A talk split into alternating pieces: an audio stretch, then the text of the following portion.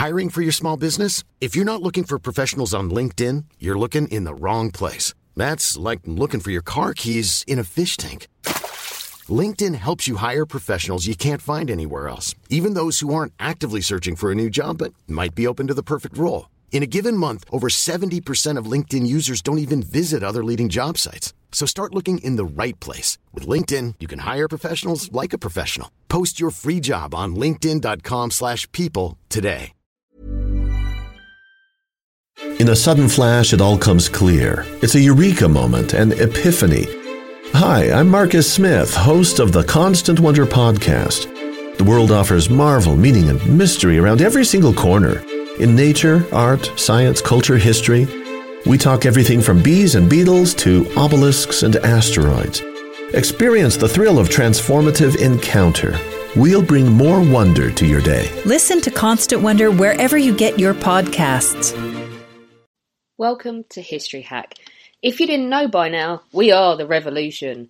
That means we're sharp, witty, lots of fun, but it also means that we're essentially the peasants in Les Mis huddled round a table in the corner of the bar with no money. If you enjoy the show, please do support us. We have a Patreon account by which you can donate a small monthly sum in appreciation of what you're hearing. Alternatively, we have Ko-fi in which you can just do a one-off donation as a thank you if you particularly enjoy a certain episode. Either way, we massively appreciate all of your support. Hope you enjoy the show. Hello and welcome to History Hack. We're going all things Second World War nautical and boaty today. So as you can imagine, I know nothing about this one, so I brought along a friend. I'm delighted to welcome the wonderful Chris Sams as my wingman on this one. Chris, what are we talking about today and who do we have with us? Sorry, my thing completely froze for a minute. Uh, This is why we edit, my dear friend. I'm glad. I'm glad we do. Because just as you started speaking, it froze. uh, uh, what, what was my prompt? You're, you're, okay, so who, who have Sorry. we got with us today and what are we discussing? I'm leaving this in now because this is great. Well, They know me it's trying to be- really you now. yeah, me trying to be professional. Um, yeah, hi Matt, how are you? Yeah, doing really well. Uh, so today we have. Um, I'm really excited about today's. Uh, we have. Uh, it's about obviously it's about my favourite topic, and with one of my favourite people, as we have uh, Nick Hewitt, who is a 20th century naval historian who has written about uh, German cruiser warfare in the First World War, coastal convoys in World War Two, and his and the role of HMS Belfast during D-Day. He's appeared as an expert in uh, documentaries and has um, uh, and has worked as a historian at IWM and Portsmouth Dockyard. Nick, welcome to History Hack. How are you? sir? Hello. Yeah, great pre- pleasure. It's my, my first time. So, yeah, really looking forward to this. And, and we're doing, like I said, I know nothing about this one. So I'm going to hand over to Chris to fire off with the first questions. What are we talking about, Chris? And what are we going to be quizzing Nick upon? Well, today uh, we'll be talking about the Battle of Cap Matapan, or Cape Matapan, sorry, which is um, uh, was quite a pivotal battle in uh, the Mediterranean. Right, I think so, in uh, the early stages of World War Two, between uh, Great Britain and Italy. So, a great story. Can't wait to get into it.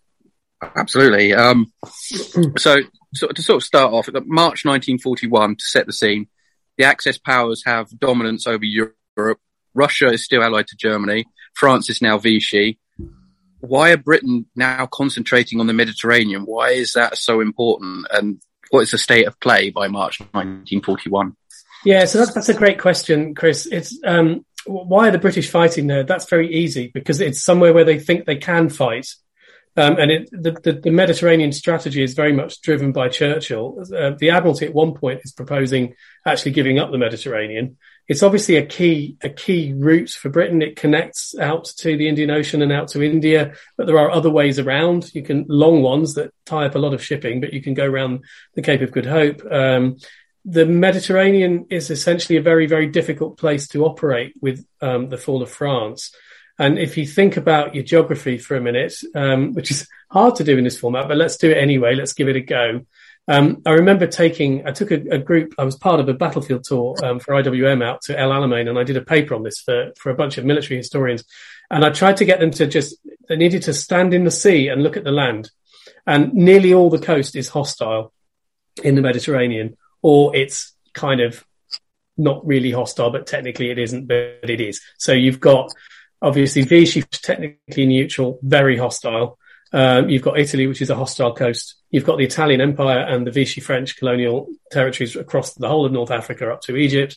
You've got Spain, which is a fascist dictatorship and also not very friendly. So it's a really difficult operating environment. And the key threat there is the Italians. Um, the British went to war, and it's really important to remember this. The British went to war thinking that the Second World War would be a replay of the First World War, and they'd be fighting with a powerful French ally. They knew the Italians had probably changed sides and they might be on the other side.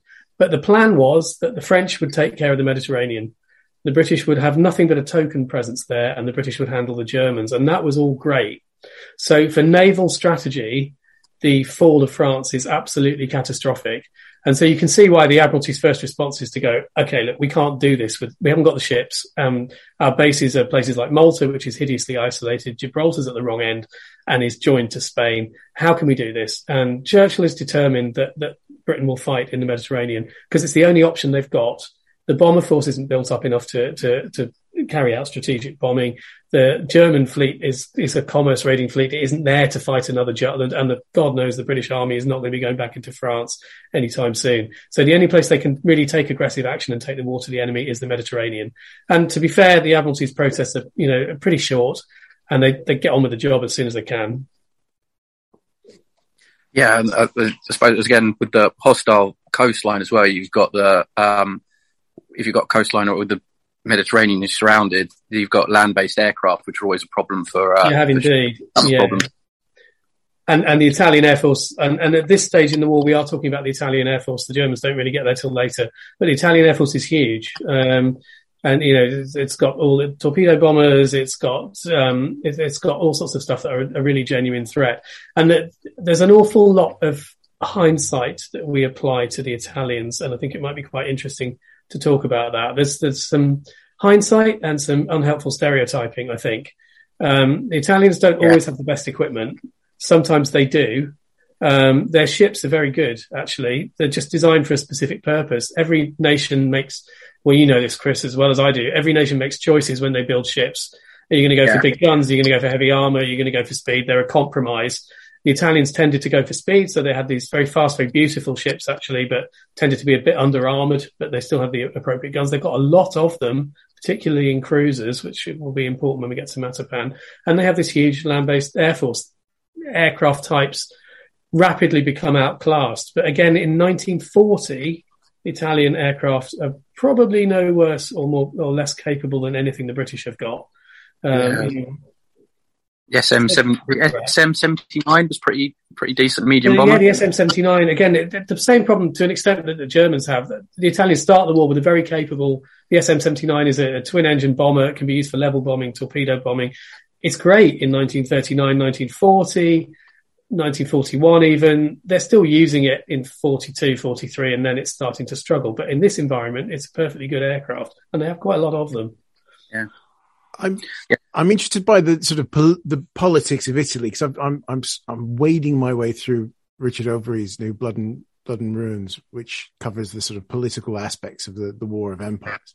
What sort of political direction are, are Italy taking in the Mediterranean at this point? Because they are seizing upon an opportunity. I think is a is a polite way of um, putting their they're sort of they are, and I think it's it's interesting, isn't it? It it it is a war of political opportunism for Italy, whereas for Britain it's a war of uh, well, it's an existential war actually for the British Empire. And and once the British start to think about that Mediterranean theatre as part of that existential threat, I think that makes it very difficult for the Italians. And and the way they use their battle fleet is really interesting, and that that is heavily influenced by Mussolini, like like a little bit like Hitler, like many land animals. He has a, an interesting approach. His fleet is as much a, a kind of shiny toy um, and something to be brought out at the peace conference or to be used as a threat. The, the, Royal Navy tends to think of these things as assets that you use and you get them beaten up and you might lose them, but you still need to use them. And that's a fundamental difference. And it's, it's really this is where the stereotyping comes in. I think it's, it's a fundamental difference when it comes to the battle fleet, the big ships, the battleships. Um, if you look at the way the Italians operate their smaller escort ships, they operate them relentlessly with extreme courage, and they lose a lot of them. Um, they are much more timid with the battle fleet because there is that political influence on how it's used, and also they are chronically short of fuel. And that remains a problem for the Italians all the way through the war. Um, you know, they, they don't have access to the kind of synthetic oil plants that the, Germans are, are, use, are, using. They don't, they don't, you know, they have to get their oil from Germans basically. So they're always, always struggling and, um, small escorts you can run and they're not very thirsty. Larger battleships are much more thirsty. So the, the two limiting factors are political direction. Mussolini is, is quite nervous. And that gets much more so after Matapan, which is one of the reasons why it's so important. But also they're expensive and costly to run and it's difficult to take them out. So, so it's not that the Italian sailors lacked um, capability or courage. They had good and bad senior officers, just like every other navy did. Um, but they did have these limiting factors that were imposed on them that made it very difficult for them. Set against that, they had numbers and, and that land-based air that Chris talked about. So it's quite an even match in a way in that the, the, British are fewer in numbers. Their ships are older, actually. The British ships in the Mediterranean are, are older. Um, some modernized, some not, date to the First World War. Sorry, Chris, you're coming in there. Yeah. Oh, yeah, sorry, I was saying uh, three of them were at Jutland, at least. So. yeah, yeah, I mean they're, they're, very old ladies, but the Queen Elizabeth class battleships are hugely, hugely capable, and I think probably probably Matt, it's best you don't don't get Chris and I on ship geekery because we'll we'll be take up the whole thing. But they are phenomenal ships for for my money, the best battleships ever built for the Royal Navy. Um, but you know, getting on in years by this point. Even I know what a Queen Elizabeth class battleship is.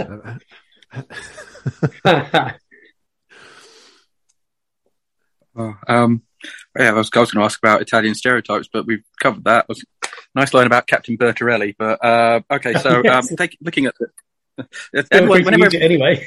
well, yeah, in, my, in my question, I was saying, you know, they've got this popular.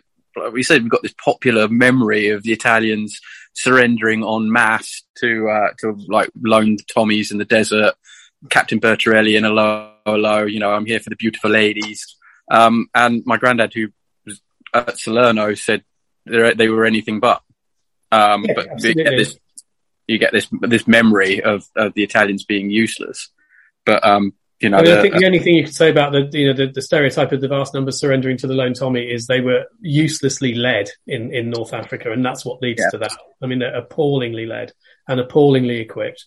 Um, and I think you know we could draw parallels with some of what's going on today around around how that some of some of that stuff happens. So, but but at sea certainly they were they were they were pretty capable actually. Yeah, you just, you just have to um, look at the sort of the preambles up to the Battle of Bardia in, in early forty one as well. That the the advances and the the um, gains that they'd made were hard fought and well fought. Yeah, yeah. before that turnaround, but um, that's, that's land based. We're not we're not going to talk about desert with leg infantry. I think is the takeaway from that. Yeah, I mean it's just a bad decision, really. and, and also, to be fair, you know the, the maritime communication lines across the Mediterranean are what this is all about, and and actually that's where the Italian army is is a victim of the success at Matapan and what falls out from that, as much as the Italian navy is, uh, because it becomes pretty tricky to um, to supply across um, the Mediterranean. If you look at those swings and um, those swings of the land battle in the Mediterranean, they're directly linked to what's going on at sea. When things are going well for the Axis at sea, then their army manages to advance because they get fuel.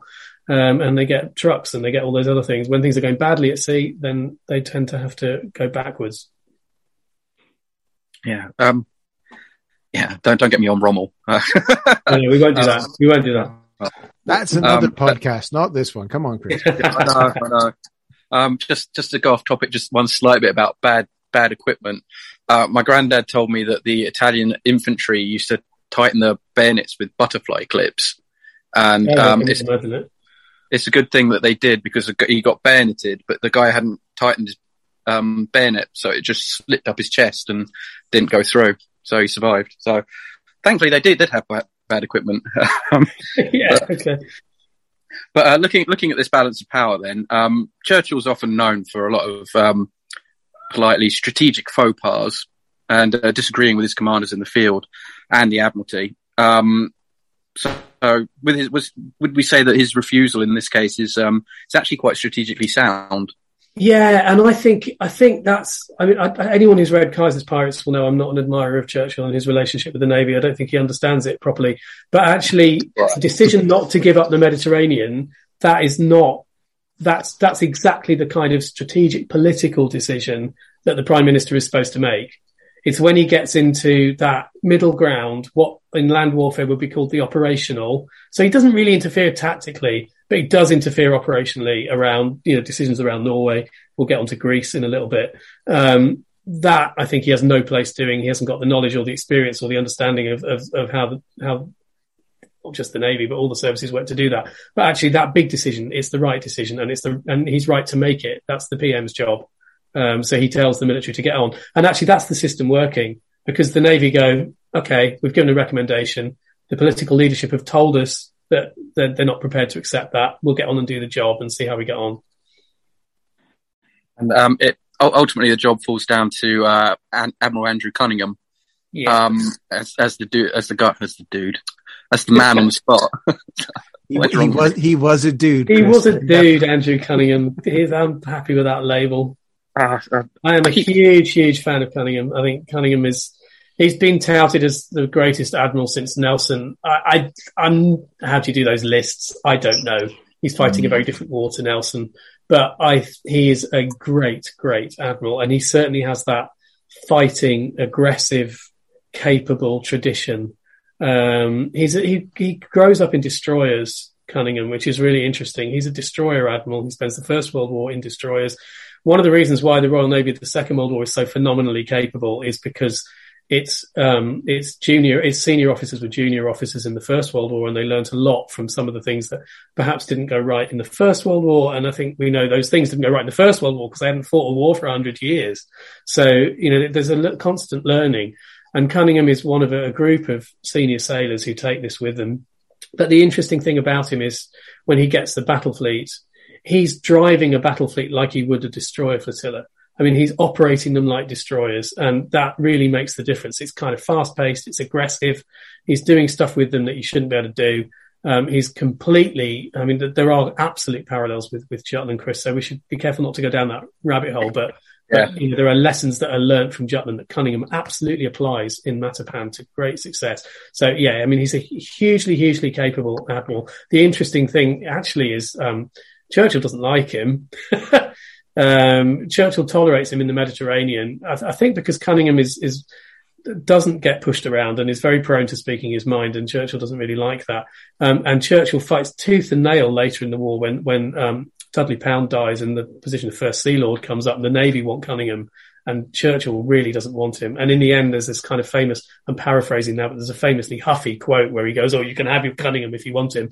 And, and, you know, it's, it's not an easy relationship, but he's the right man in the right place at the right time. And he does a, a phenomenal job in the Mediterranean because the only way you can take on those kind of odds is by being that aggressive. And, and he beats them, he beats the Italian senior commanders in their minds as much as he beats them at sea, I think. Yeah, because he's um he's had quite an, an impressive uh, career so far during the Second World War um, against uh, against the French and the Italians.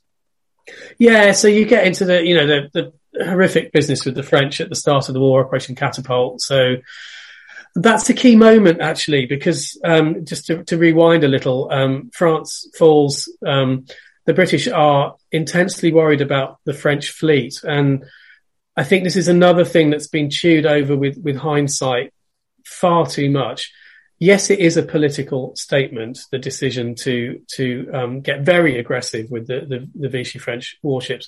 It is a political statement. It's Churchill signaling to the United States that Britain is serious about this war, but they are also genuinely worried that actually the Germans will march in and take those ships and that, that there will be German or Italian crewed ships French ships in the Mediterranean, elsewhere. French fleet's very capable, some very, very good ships in the French fleet. It would have changed the naval balance of power at a stroke. And because they've conquered the country, you know, they've got the spares, they've got the, you know, the blueprints, they've got the ability to operate them. And actually, I think the, the more interesting hindsight question is why the Germans didn't do it. It's not like they weren't ruthless enough. I'm quite surprised even now that they didn't at least make a play for some of the warships and say you need to hand these over. After all, that's what happened to them in 1918. So it's a genuine fear that there will be rearmed French ships with German and Italian crews doubling the size of the hostile um, naval presence in the Mediterranean. Um, so this awfully ruthless decision is made, particularly um, uh, over over in the uh, west in Mers el Kabir, where um, you know, efforts to get the French to come out and hand over their ships fail, so that they are fired on, and there's horrendous loss of life. Um, Cunningham actually handles it rather more diplomatically and is able to, with a great effort, persuade the French ships that are a much smaller French force that are in Alexandria in a much more difficult position, to be fair. They're in the middle of a British harbour, right under the guns of the Royal Navy, but he does persuade them to, to kind of disarm and stay there. Um, so there's, there's no sort of bloodshed in, in Alexandria, but, um, that really is probably the last thing that converts, um, that Vichy French coastline that runs for hundreds and hundreds of miles from a borderline neutral coastline to a genuinely hostile coastline. But on balance, I think it probably is a, a horrible but brave and probably the correct decision to neutralize the French fleet. Yeah. Um, so, talking about uh, the, the, the Axis partners of Germany, like the First World War, the Germans are concentrating more on the North Sea and the mm-hmm. Atlantic. So they're leaning on uh, their southern ally, in this case Italy rather than Austria-Hungary, to pull their thumbs out and do something. And um, yeah, hang on, what was I saying? Uh, so, but this in German interference actually works for uh, works in the favour of the British with the um, by using their Enigma machines. Yeah, I mean that's that's that's obviously that's the key to Matapan. Um, so yes, the, the, the Germans. It's interesting the German-Italian relationship. It's it's it's it starts as a relationship of equals and it rapidly doesn't become one. Um, but I think again, we need to remember at this early stage of the war, it is still pretty much a relationship of equals. But it has to be said that the Germans and Adolf Hitler in particular don't really care about the Mediterranean. They're not massively interested in it. Um, it's seen as an opportunity to keep the British fighting. They think the Italians can probably pound them in in the Mediterranean. There's some vague interest in in the opportunities that will open up if the North African coast is taken. Um, but this is you know this is before the arrival of Rommel and the and the Afrika Korps. It's before any kind of German commitment in the Mediterranean. Really, um, Hitler is is oblivious to sea power, and I think I think uh, we won't get onto this rabbit hole either, but I think that the, the, German prosecution of the naval war is is is inept fundamentally. So um, I, I, think it's fair to say the German leadership didn't really understand the nature of the, the Mediterranean theatre. I'm sure German sailors did, but Adolf Hitler certainly didn't understand it as a naval theatre. Um, he never really understood maritime supply lines at any point. So, um, so it's left to the Italians. It, it's kind of seen as somewhere where they can go and do something vaguely useful, but it's not it's not core to the Axis war effort. I think that's probably the German perception. But yes, they do um, they do make available Enigma, um, and of course um, Bletchley Park has cracked Enigma, which leads us in effortlessly, Chris, to the run up to the Battle of Matapan. But we should probably just mention Taranto first. I, I was going to ask that because that's one I do know. yes, you would. Yeah, because you know there's there, there's planes and stuff in it. Um, Two of them, right? Yes.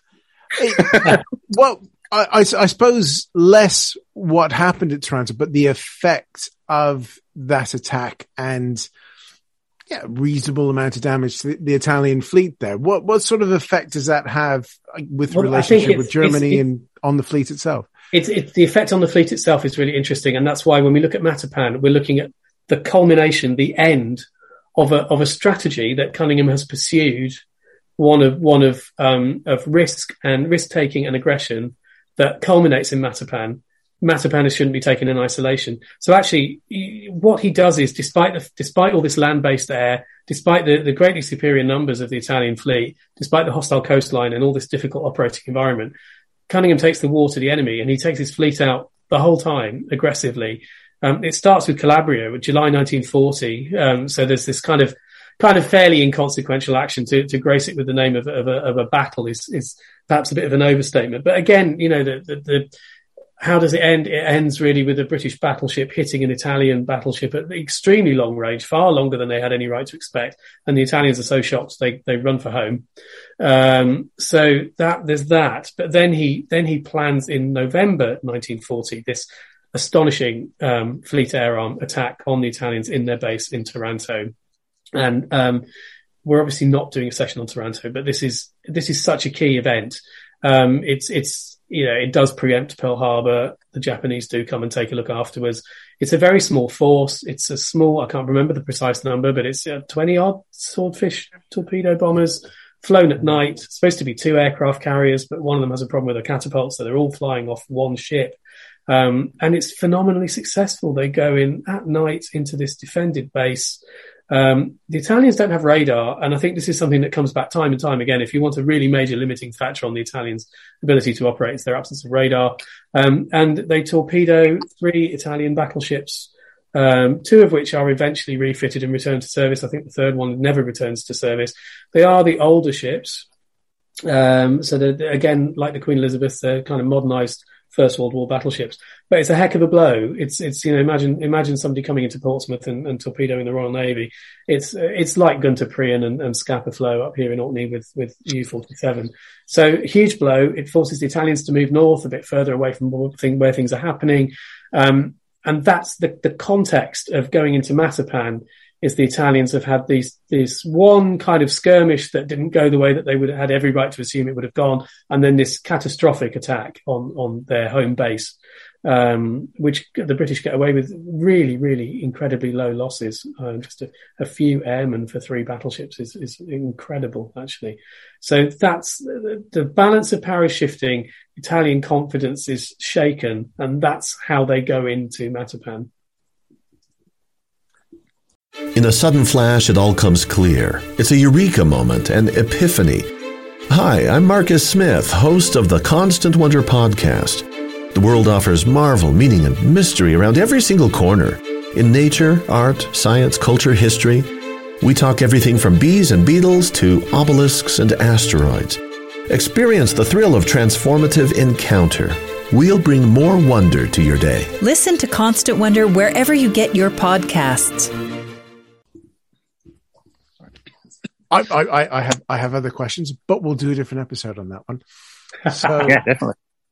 It because that that is that is fascinating, and and those sort of tentacles that lead on to to December 1941 as well. Yeah, absolutely. Yeah, the Japanese the Japanese naval attaché literally goes down and has a look.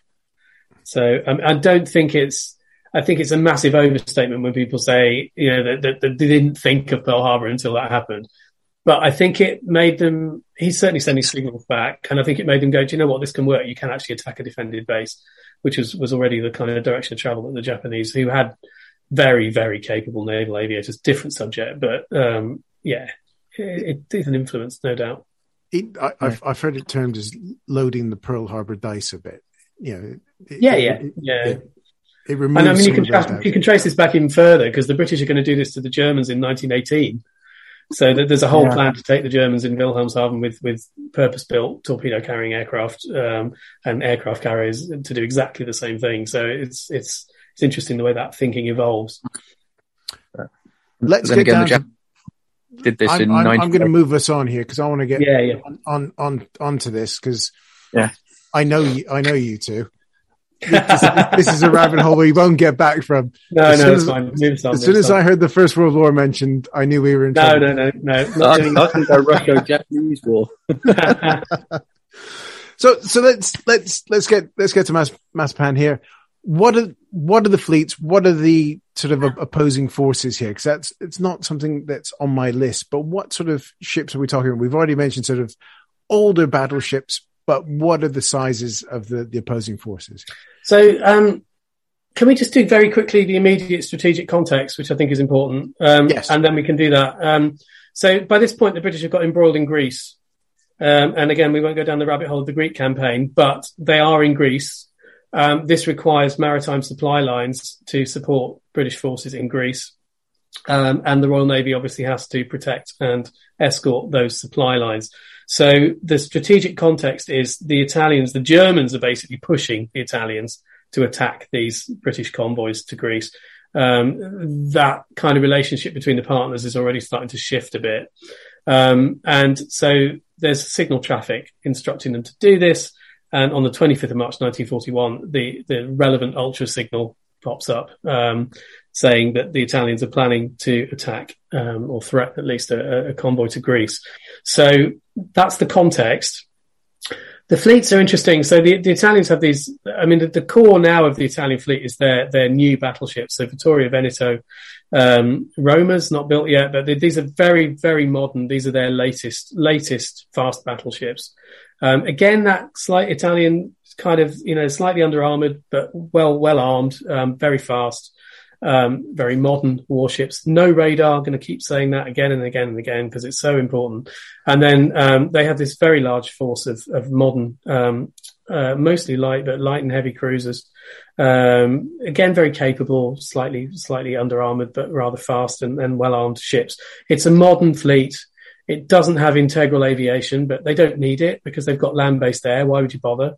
Um, they, they, don't visualize fighting a war outside the Mediterranean. That is the Italian Navy's theatre of operations. And I think, again, we, we should remember that. They have constructed a fleet that's well designed for what they intend it to do.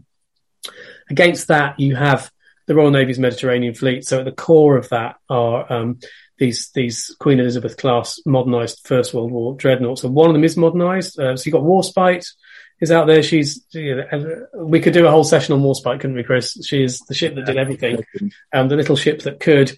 Um, but she's little, you know she has been modernised, not that. so little, but but very you know very capable, but an old lady, um, but but modernised. You've got Valiant, which hasn't been modernised, and I think uh, now remind me, Chris, it's one of the R class, isn't it? It's the third one. Is it Resolution? Yeah, yeah, because I think Revenge was in the Pacific. Yeah. So um, we've got three old battleships fundamentally, and again, um, mixed force of crews. Oh no, Barham. I'm so sorry. You're right. Yeah, yeah Barham. Barham yeah. Because I, I, I, looked that up because it's it's not long after that other stuff happens to Barham, which we you're right. Barham goes yeah yeah bad yeah. things happen to Barham yeah. So that's the fleet, um, but it's um, it's a coherent unit it's fought successfully, and I think that's really important. You know, they've been they've been operational since the war began. They've been doing things. Um, they are incredibly well led. They do have the advantage of radar, um, and they have this in- amazing intelligence advantage. So they know what the Italians are planning, um, which enables an aggressive, capable commander like Cunningham to to really make best use of that kind of intelligence.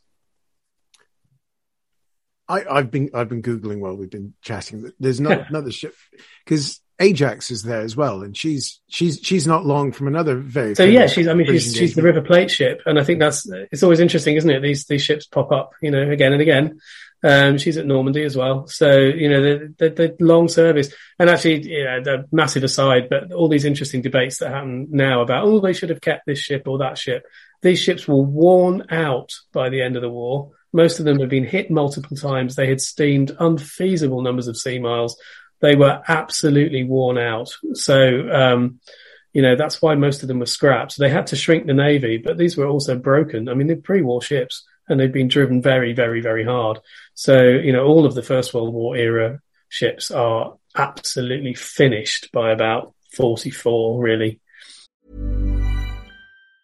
When you're ready to pop the question, the last thing you want to do is second guess the ring at Bluenile.com, you can design a one of a kind ring with the ease and convenience of shopping online. Choose your diamond and setting. When you find the one, you'll get it delivered right to your door. Go to Bluenile.com and use promo code LISTEN to get $50 off your purchase of $500 or more. That's code LISTEN at Bluenile.com for $50 off your purchase. Bluenile.com code LISTEN. I'm Sandra, and I'm just the professional your small business was looking for. But you didn't hire me because you didn't use LinkedIn jobs. LinkedIn has professionals you can't find anywhere else, including those who aren't actively looking for a new job but might be open to the perfect role, like me. In a given month, over 70% of LinkedIn users don't visit other leading job sites. So if you're not looking on LinkedIn, you'll miss out on great candidates like Sandra. Start hiring professionals like a professional. Post your free job on linkedin.com/people today.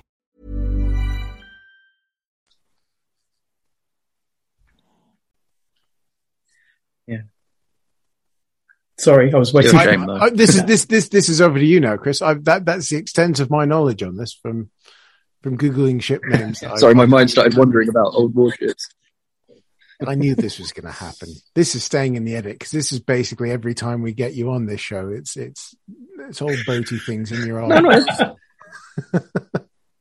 it's been I, I, have had a really bad 24 hours so reminiscing about old warships is, is, is just but, okay. also the um, the british had the aircraft carrier formidable as well which was quite just the they did and that's that's the first phase of the battle so you know carrier aviation is all the british have and i think that's um, it's really interesting it's it's not so much having carriers it's the way you use them because that what what carrier aircraft are never as good as land-based aircraft. That's that's pretty much a truism. Um, if you put a swordfish up against a Macchi or a Messerschmitt 109 or even a little Fiat CR, CR42, it should shoot it down. Um, but it's what the British have. So Cunningham uses this carrier aviation aggressively all the time, even though he knows that there's never as many carrier aircraft and they tend to be less, certainly less um, capable than than their land-based equivalents because they're designed for a different purpose. And and they you know range is important. Being able to slam it down on the deck of a ship is quite important. Uh, the speed maneuverability perhaps gets sacrificed for that. So you know he he yes he's got formidable. And that really kicks off Matapan because he um, he knows he's got this balanced fleet. He knows he's an aggressive commander and he knows what the Italians are attempting to achieve and he has radar so um, the first phase of Matapan, really 28th of March, um, the, the, British fleet comes out. The British fleet looks for and finds the Italians, and you get, um, you know, God, the Italians must have been sick of swordfish, right? You get uh, um, a carrier aviation attack on the Italian fleet. This damages one of the Italian battleships, um, and it also crucially damages the cruiser Pola, um, quite seriously, actually, um, and and she's stopped. Um, it, it, disables the ship and she can't move. So that is a blow for the Italians, and I think probably again hindsight's a dangerous thing, so I'm being quite careful here. I think what the Italians do next, I think, has to be marked up as as, a, as an error for me, even though setting aside hindsight. The Italians then um, allocate a force of three cruisers and two destroyers to go and essentially rescue the Pola. So the rest of the Italian fleet heads for home. These, this force is taken to find the Pola, stick around her while she gets her engines going in and bring her in safely. And for me, I've thought about this a lot actually. For me, that is, that's the action of that shiny toy syndrome that actually, you know, I think probably the Royal Navy or even the Germans might have scuttled their ship in those circumstances. Sacrifice yeah. the one because it's just an asset that you can dispose of and get the crew off and get home because you've you've had a bit of a drubbing and you you know or leave the entire battle fleet there and say right come on bring it on we'll fight a battle around this cruiser but they don't they send this diminished force um, but there is something of a uh, let's not go there down the Jutland rabbit hole, Chris, but there is a parallel here that has to be alluded to. The Italians don't think the British will fight at night, which is really interesting because that's exactly what the British do at Jutland. They think the Germans won't fight at night, and the Germans are actually very capable at night. The British have learnt their Jutland lessons and they have trained and trained at night fighting precisely because of what happened in May 1916. So they are very capable. Night is no deterrent for the British a lot of what they're doing and their tactics and their techniques are lifted straight from the Imperial German Navy um, and, and, what they did in, in, Jutland. So Cunningham's not phased by the concept of, of, fighting a night action. He's got great intel. He stays out there and he's um, he knows that the Pola is there. He knows where he needs to look, um, and he goes looking for the Pola. He doesn't know that the other three there's other other Italian forces there, or he doesn't know precisely where it is.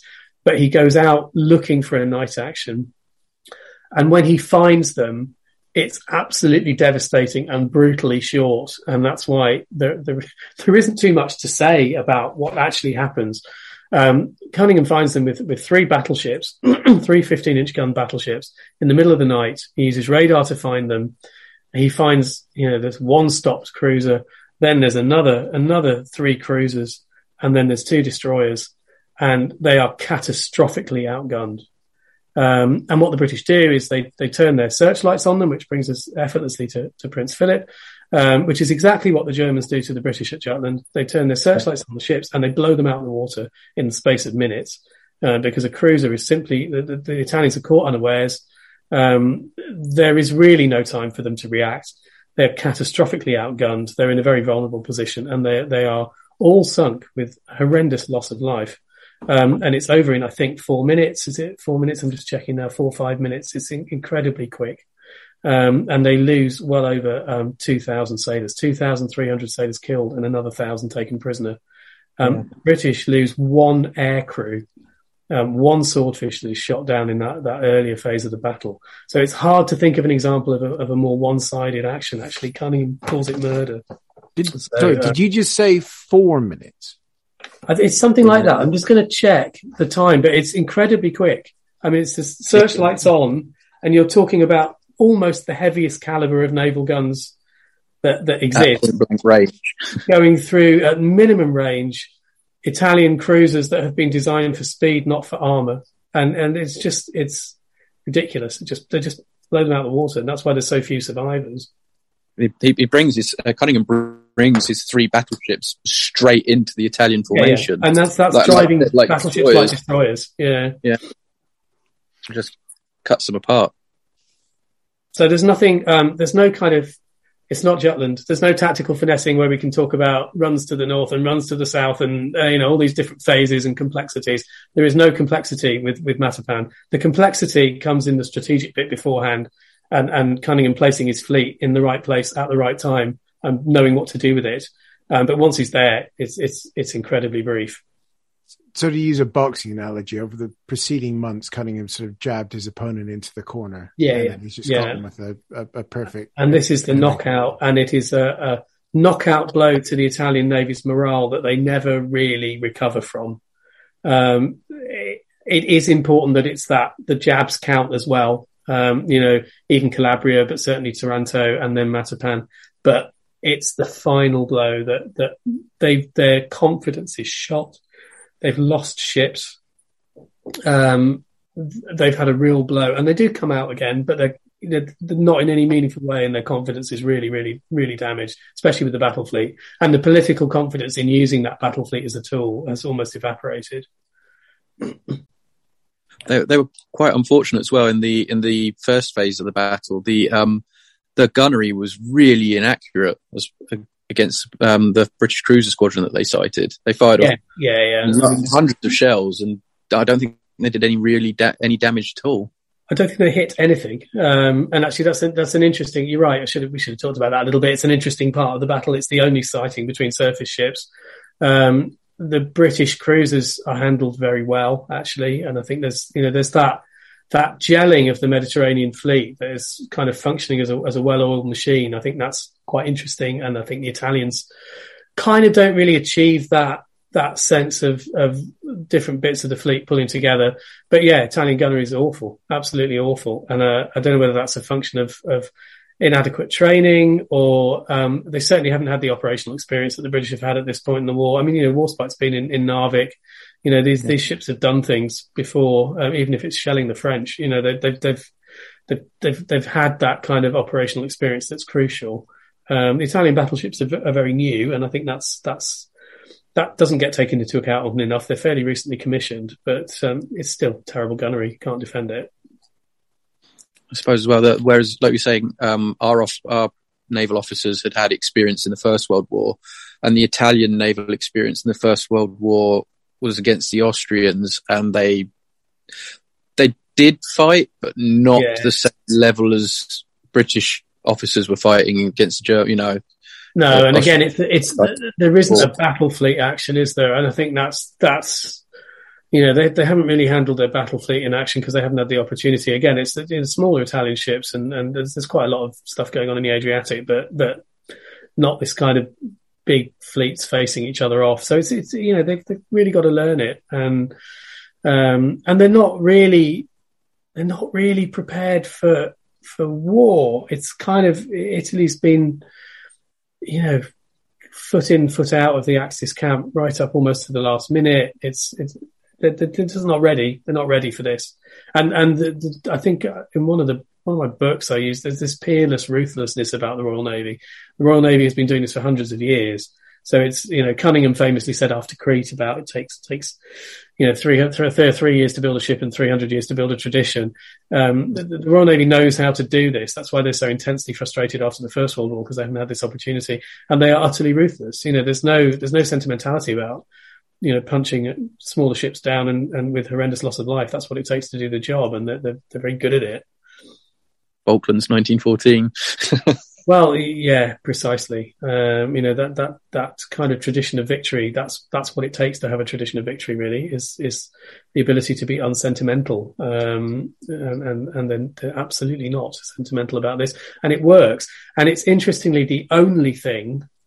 If if they hadn't won Matapan, if if that had gone the other way, I genuinely think the Mediterranean would have been lost, actually, because if you add in the other factors that come in with, you know, the support of German air power, um, which which gets very very capable. Um, it's hard enough for the Mediterranean fleet to survive the next year, which is brutal. I mean, we've already referenced Matt. You know, Barham sunk by a U-boat.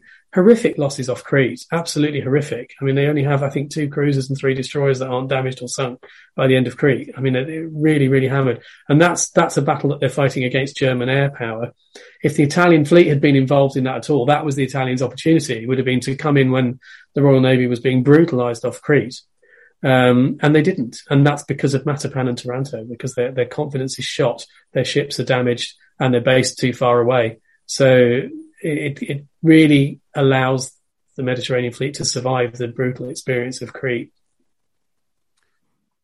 Would, would it be a bit of a stretch to say that this is possibly the most conclusive Royal Navy fleet action of the Second World War, were between fleets rather than individual German war- warships? Yeah, so that's a great question, Chris. And I've, yeah, in the conventional sense, yes. I've, I've argued before that actually I think, um, I actually think Norway is the fleet action that never gets recognised as a fleet action mm. um, because it's spread over a long period of time and geographically dispersed. But but actually, that's when the German fleet takes on the home fleet and is trashed as a consequence. But I agree, Matapan is much more clearly it's two fleets at sea at the same time in the same space. Um, and in that sense, possibly yes for for the European theatre. I wouldn't want to drag in. I wouldn't want to upset American listeners by dragging in, you know, what is Leyte Gulf, all this kind of stuff. It gets quite messy out there, and I don't have the understanding. But certainly in in, in this theatre of operations in in, in the European, that's, that's why I said Royal Navy. Definitely, yes, yeah, for sure. it's it's fascinating to me as a as a sort of interested observer with very little knowledge of, of, of any of these boaty types. Um, just when you, when you look at what happens next, as you're, you're alluding to, then especially with Malta, the North African campaigns that come up, there's this what eighteen month window when yeah. things are you know we, have alluded to it, they're being horribly horribly bad, but then it the Mediterranean is just awash with shipping again, isn't it? It's it's yeah, and it's you know it, it's such a dangerous time, and I think one of one of I think we're all prone to it as historians. Actually, one of the we tend to get in a little bubble and we look at it's not just going badly in the Mediterranean in that period. And if you think of it as a world war, the Navy's having a torrid time, you know, all over the world during that period. Um, I don't think, as I said, they would have survived that if they hadn't already neutralized both the French fleet and the Italian fleet, um, which meant they only had the, the, one foe, which was the German Air Force. And God knows that was hard enough. But yeah, it's really, it's a really tough time and they, they nearly lose it. I mean, they're within an ace of being battered into submission. And, and the, the land campaign in North Africa is utterly dependent on it. And I think, you know, with all due deference to our military colleagues, I think they, they always ignore the naval dimension when they're talking about the desert war. And yeah. the desert war ebbs and flows based on what's going on at sea. And that's why Malta's important. Malta's important. We, we, we tend to think of Malta being important for its own sake. And there's a kind of, there's this almost religious thing around Malta. Malta's important because it's a striking base and it's right on the convoy route from, um, for the, for the Italians to try and convoy, um, supplies and troops to North Africa. That's why Malta's important. It's not, it's not a staging, you know, the convoys to Malta to keep Malta going. It's all about getting the strike aircraft and submarine flotillas operational again and the small cruiser force. You know, when those forces in Malta are neutralized, and they are on a couple of occasions, then the Germans and Italians find it an awful lot easier to to supply their North African campaign, and things start to go quite well there. Because I think that the you know, Lodis talked about the, the, the, Germans and Italians, or the Germans in particular, not necessarily resourcing North Africa that well. British don't resource North Africa that well either because they're keeping so much at home. So you know, it's it's a, it's kind of a Cinderella campaign a little bit. Um, so control of the sea and getting what you can there is is so important because then you have all the politics with Harwood and Conyngham and Tedder and, and oh, everybody yeah. in, oh, in yeah. 40, 42 and, and that just spirals all out of all lot of good sense. It, it's yeah, there's difficult difficult relationships. I think that's, fair to say. but, but then, like, like, we were saying with Britain, that we we have the alternate resupply method of and we um that can go all the way around. But there's there's really interesting calculations about that's literally like losing ships taking that route because your merchant hulls are tied up for so much longer. It's yeah. it's almost like winning the you know helping Dönitz win the tonnage war, and and it's one of the things I think that again people make this argument. It makes me so cross again because of this land focus on things. There's always that kind of deference to the American argument that the Mediterranean is a waste of time um, and you know, it's a it's a diversion, and it's all about British colonial interests and all the rest of it. And you know, what's always ignored is that the phenomenal amount of shipping that you're able to save by having that direct supply line, and you can communicate directly with the Indian Ocean and what's going on in, in the Far East um, without going around the Cape. And that alone, for me, justifies the Mediterranean. I'm not sure it justifies the, the whole extent that the Italian campaign went but it certainly justifies North Africa, it justifies Sicily, and it justifies southern Italy. And then it does become an allied lake then, and then they can use it properly. And actually, the impact on shipping availability for, for Normandy and all this kind of stuff is, is, is phenomenal. So it, it's an important theatre because it's a maritime theatre. Yeah, right. I mean, uh, the importance of Suez can be seen just from the, the Evergreen the other year blocking the yeah. canal. Yeah, yeah, that's it. Another example, which I like to keep coming back to, is when the Königsberg sank the city of Winchester in 1914. She was bringing the first of the tea harvest from India. And so the Admiralty shut the Red Sea, shut the Suez Canal, and said no one's allowed through until we can find this German cruiser. And London runs out of tea. Yeah, and that's how uh, important. The, which is that's a great. I mean, we can laugh about it, but it's so true. And I think that's because so much history is written by land-focused people. We tend to forget this stuff. Um, that actually, you know, shipping and routes and trade routes, and they're they're the they're the constants, as you say, right up to the Ever Given or whatever it was called, you know, a, few months ago.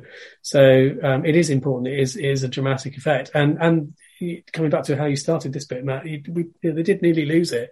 They could have lost it. It wasn't a given. Just, just out of pure interest, in time relative, how much longer does it take to go around the Cape in weeks, months? Uh, if you so, if you're going, it is probably three, two to three weeks to go around the Cape. Um, depends on what ship and how fast it's going and where precisely it's going to. But if you were going, if you're going from Gib round and then up into, you know, to the, the Red Sea, basically to supply the North African armies, that's probably three weeks, I think. Um, mm. and then, you know, through the Mediterranean, you can do it in two days. You know, if people are shooting at you, it's, it's harder, but it's, you know, you can, you can do two, three days even with slow ships. So it's a huge, huge difference. And that's then, you know, that's then a ship that's discharged and is available immediately again to carry something else somewhere else in the world. Um, whereas the others are at sea for two to three weeks. So it's a huge impact, absolutely huge impact. We we were chatting then about you've got the logistics of the amount of fuel. Yeah, that too, yeah. I mean, all those other calculations. We were chatting about him a bit earlier, and Nick and I were chatting about him before we recorded. But let's let's mention Prince Philip, um, because he's he's very much remembered as you know, I guess the Queen consort really don't, but his career was a good one by all accounts as as as a navy man would go. You know, he's we got a note here saying he was mentioned in dispatches for Matapan. So it's he's he's doing the job and he's doing it well. He, he's he's not just a stuffed uniform. I think we absolutely should because I think he deserves that respect actually. And it was interesting for me. Um, I think I was saying to you, Matt, I did a lot of obit stuff when when he passed, and it kind of made me reconsider him actually because I'd always been I'd never really thought about his naval career, and it made me kind of go and look at his naval career. And it's a proper naval career. He's a genuine fighting sailor, and he deserves that respect actually. So he is a baby midshipman um, on Valiant at Matapan, um, in charge of one of the ship's searchlight batteries. So, you know, he's there. It's his team that are putting those lights on and flooding those Italian cruisers with light and enabling um, the British to blow them out of the water. So, um, he gets mentioned in dispatches, which is, um, people think of it as a gallantry award. It's, it can be, but sometimes it's just for, you know, capability and competence. He's done his job really well and they want to recognize that. So it's a, it's a great start really for, you know, someone who's still kind of right on the bottom rung of his naval career. Um, by the end of the war, he's commanding destroyers. So, you know, he's done really well. A lot of officers don't achieve that. Um, he's, he's commanding destroyers on the East Coast. Um, so he's, you know, he's progressed from the absolute junior rank, junior officer's rank to command of his own ship. But you can only imagine, um, someone who was committed to the Navy as he was, how excited that, that must have made him. What a, what a great moment that was. And actually, I think then we have to think he really did sacrifice what could have been a really good career. I think um, he's generally well thought of as a very capable and and you know efficient, good officer with the right level of aggression and the right level of um, of um, competence. I think he could have gone a long way. I, I said before, I'm, I'm not sure he would have reached the very top. I think he was a little bit too frank speaking and blunt um, to have gone into those more political senior roles. I can't see he would ever have made first Sea Lord, but I think he would have got to flag rank. I think he was very good at what he did, and he had that kind of combat experience that he got very early in his career that I think would have taken him a long way. So huge respect, actually. Yeah, he was a proper fighting sailor. It was uh, it was something that we came up when, when we did when we did the history hack obituary for him. Um, we, we we had to do is looked at his naval career. I, I, I, my, I was brought up a staunch Republican by my grandparents, and um, I was really surprised that, that all the medals um, that he was wearing weren't ceremonial. No, I mean he earned them. Them all. Yeah. An amazing um, career. Yeah, and I think a shame that actually, you know, it would have been interesting to see what what would have folded out. He might he might have been one of those officers who got a bit bored when peacetime came along. I think that's the only thing. He, you know, there's wartime sailors and there's peacetime sailors, and that's the only thing he might well have just thought this is a bit dull now, just wearing a white uniform and inspecting stuff, you know. But you know, Korea came along. He probably would have been a more senior captain by the time Korea came along. It's really interesting to speculate. But um, yeah, it was it was it was really really quite a nice feeling to do that kind of obit stuff for him. I think he, he really deserved it. Well, there we go. We we've made this podcast last over ten times the length of the battle. Enjoy the edit. this, this, has been fascinating. I've, I've, I've really enjoyed this. So I just want to say thank you, Nick. That was, that was really, really welcome. And, and Chris, of course, but yeah, we can't give him too much credit. no, it's been great. I've been looking forward to this all week. Yeah, I really, really enjoyed it, guys. It's been a lot of fun. Um, we should do some more.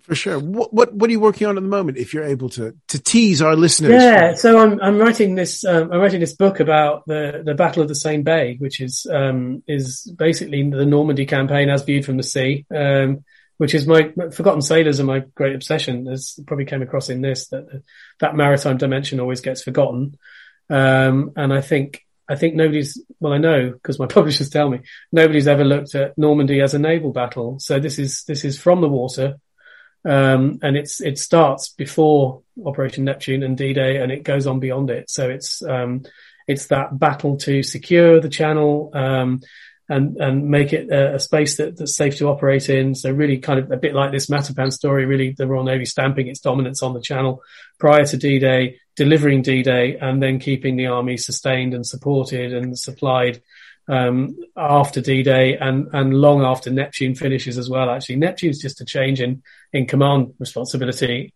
It means nothing for the sailors. They're still doing it. Um, so I've ended it with, um, the capture of Le Havre in September, um, 44, which is when the fighting really does move out up channel and out of the Seine Bay then. So, so yeah, I'm really excited about it. I'm, I'm a little bit over researched. I've got vast amounts of material that I'm currently trying to structure, um, prior to putting, metaphorical pen to paper. But yeah, it's a great story. I know the publishers are quite keen to um, start talking about it in May because I'm, um, I'm I've got then it'll come out or it'll be submitted next May, um, May 23. So it'd be a good time to, to do something on that, and I might might even have my head straight by then. we'll, we'll book we'll book you in for that now. Yeah, that would be cool. Super. Fab.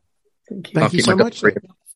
Oops, sorry, man. Sorry. What was I was saying I'll keep my diary empty. Yeah, yeah. I'll put it in the planner. We'll know what you're doing. Yeah. Good stuff. Thank you so much. yeah, Nick. plenty This- of other things. Always happy to do it. It's been really enjoyable. So um, yeah, lots of things, lots of things to talk about. we'll have you back. Don't you worry, sir. Chris, we should do some First World War stuff at some point, but not Yeah, yet. uh, well, I'll, I'll see if we can get another. Uh, I'll badger badger the guys about doing another boaty week. Yeah, that would be great. Let's do Boaty Week. That'd be fantastic. Another Bosie week. Oh. Uh, Alina, uh, she's going to shoot me if she hears this, but Alina got away with it last time because we were going to we were going to subject her to a week of boaty podcasts. she wasn't well; she couldn't do it for some reason. So she she she she owes me. Wasn't well. Have you um, have you ever done Norway? I'd really love to do Norway because I think it's hugely misunderstood actually, and and that's a my my argument with Norway is always that actually it's Norway that saves Britain from invasion in the summer of 1940. It's not the Battle of Britain, uh, Yeah. because the, the, the Germans haven't got a fleet by the end of it. So that's quite a nice one to do. I I, th- I think we do need to do Norway. I very one of my favorite days out flying was around Narvik.